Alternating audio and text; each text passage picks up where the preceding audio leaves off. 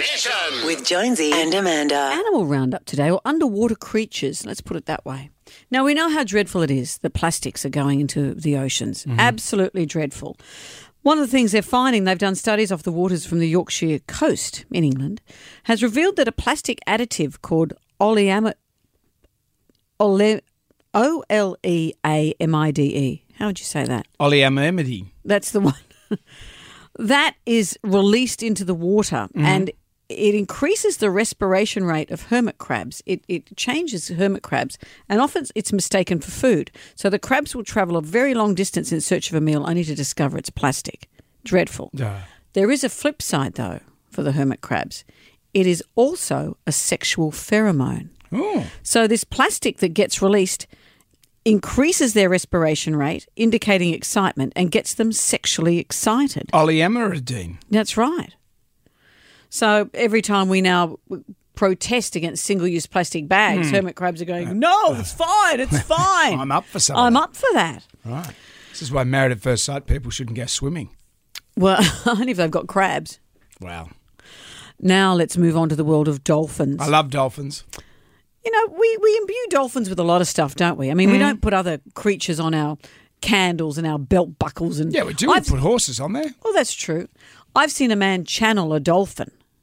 Go on. Dolphins spoke through him. But this isn't about that. No.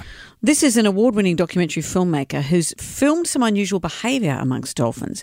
What he's discovered is that when they, they play with a certain kind of pufferfish, and it, it causes the pufferfish to release a toxin that gets the dolphins high. Oh. So they have a the pufferfish contain text. Oh, crikey! I used to be able to say all this with Beyond 2000. Sure. Textrododoxin, Oh, textododoxin. Which in small amounts will kill a human within minutes. That's why don't go near a pufferfish. Don't do it. But for dolphins, this toxin creates a narcotic effect when consumed in small amounts. So they've what they do. Dolphins have figured out how they can control the amount of toxin that's released by a pufferfish. The documentary shows the fish carefully chewing on the puff. Uh, shows the dolphins chewing on the pufferfish and passing it from one to the other. Like a game of underwater volleyball, and it says they all appeared to be in a trance-like Really? state. My university years are coming back to me. There. I never did. I just observed everyone else doing it. But you know what's interesting? Suddenly, it makes sense of this episode of Flipper. Remember this?